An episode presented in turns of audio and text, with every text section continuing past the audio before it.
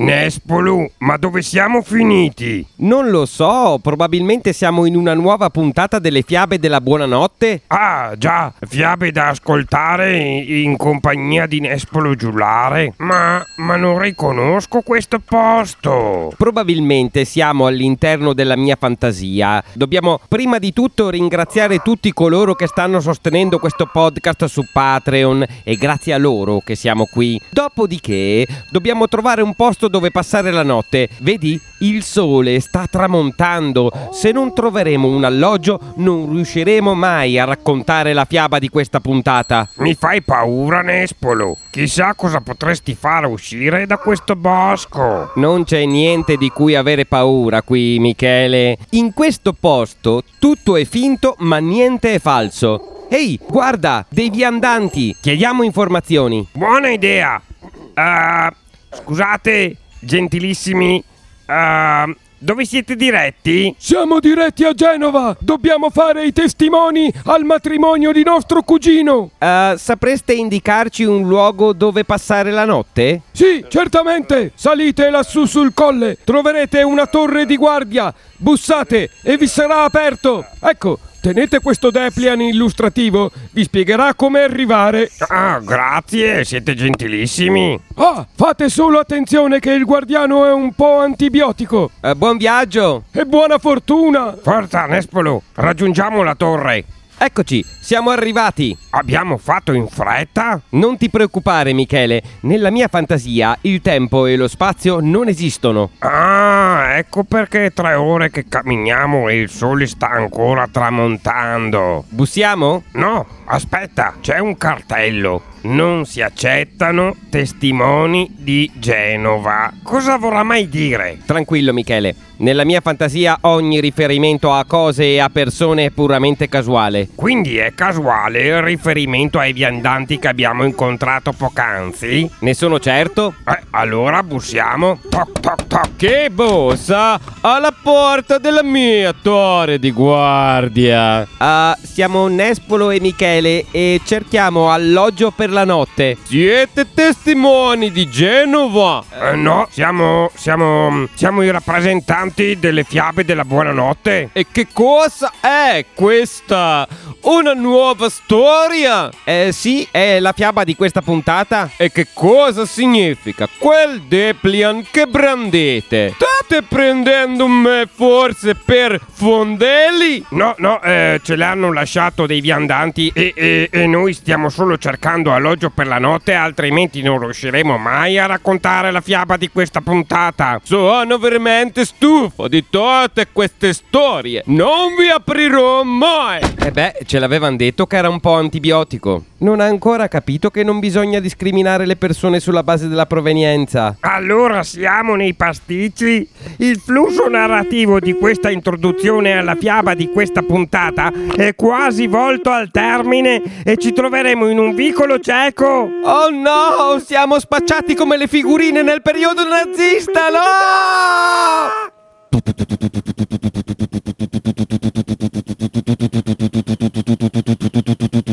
Non temete, Nespolo e Michele!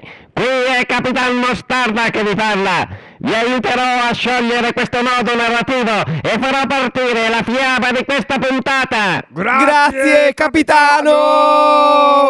Forza, salite sul mio marmellacottero, così gli ascoltatori potranno gustare la fiaba di questa puntata! I tre fratelli, tratto dalla raccolta Le fiabe del focolare dei fratelli Grimm.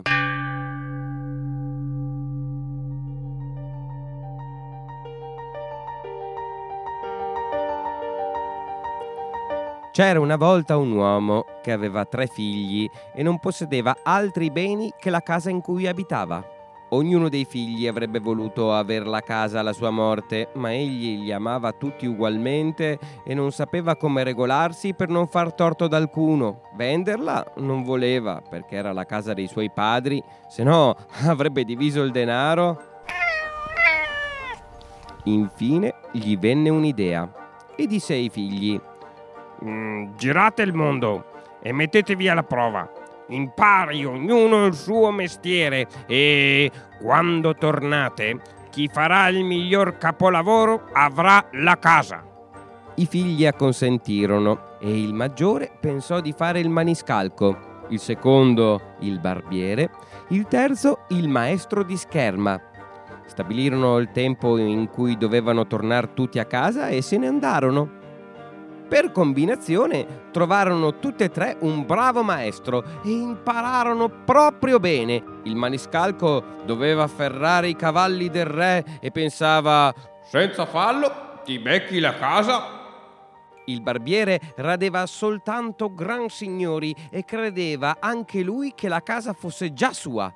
Il maestro di scherma si buscò parecchi colpi ma stringeva i denti e non si perdeva d'animo perché pensava Se hai paura di un fendente, non avrai mai la casa. Quando il tempo stabilito fu trascorso, i tre giovani tornarono dal padre, ma non sapevano trovare l'occasione più adatta per dar prova dell'arte loro. Si riunirono e tennero consiglio ed erano là seduti quando all'improvviso attraverso il campo attraversò di corsa una lepre. Oh! disse il barbiere. Viene a proposito! Prese la catinella e il sapone, agitò la schiuma finché la lepre fu ben vicina, poi di gran corsa l'insaponò e di gran corsa le fece una barbetta a punta e per di più senza tagliarla né toccarle un pelo.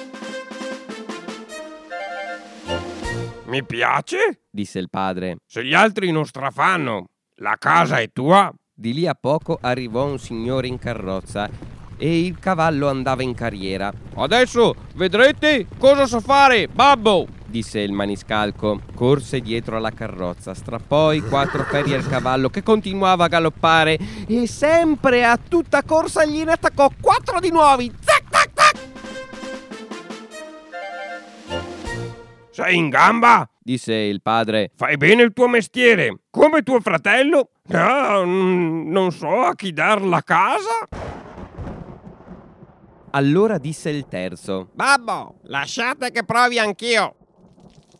E siccome cominciava a piovere, sguainò la spada e la brandì menando colpi traversi sopra la sua testa, così da non prendersi nemmeno una goccia, e quando la pioggia si fece più fitta e alla fine scrosciò come se la rovesciassero a secchie dal cielo, egli vibrò i suoi colpi sempre più in fretta e restò asciutto come se fosse al coperto.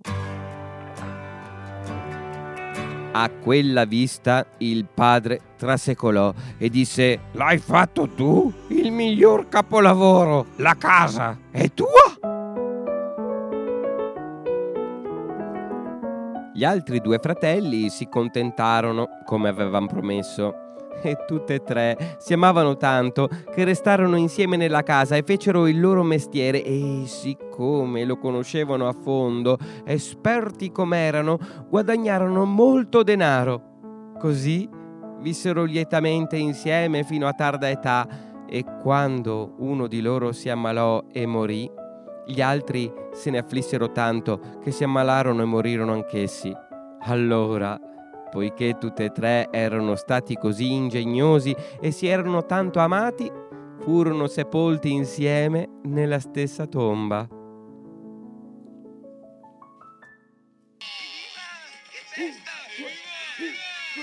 Davvero bellissima questa fiaba, Nespolo e Michele. Eh, queste sono le fiabe della tradizione. Le raccontiamo esattamente come le troviamo. Sono molto interessanti. Come posso fare se ne voglio ascoltare delle altre? È facilissimo, capitano. Basta andare sul sito www.nespologiullare.it. Ogni settimana ne esce una nuova. E inoltre, se le piace questo progetto, può sostenerlo su Patreon lasciando una piccola donazione mensile. Così ci aiuterà a mantenere in vita queste fiabe. Lo farò sicuramente. Non rimandi a domani quello che può fare adesso. Prenda subito il suo marmelatofano e lasci la sua piccola o grande donazione. Allora lo farò immantinente. Z, bravo, Charlie, Alfa, andate subito sul sito www.nespologiullare.it e sostenete questo progetto su Patreon a nome mio. Agli ordini, capitano! Forza, ragazzi! Andiamo! Un, due, un, due, un, due, Un, due. Grazie, capitano. E grazie anche per averci ospitato nella sua baita segreta sul Monviso. Ma come ha fatto a sapere che ci trovavamo in un pasticcio narrativo? Mi trovavo al matrimonio di mio cugino a Genova e dopo il brindisi nuziale con succo di mirtilli, chiacchierando con i testimoni, mi hanno raccontato del vostro incontro. Allora ho capito subito che prima o poi vi sareste trovati nei pasticci. Così sono corso immediatamente in vostro aiuto. Ma davvero? Certo che no, era solo per dare una conclusione narrativa a questa puntata. Beh, tutto è bene quel che finisce bene. Vi aspettiamo alla prossima puntata!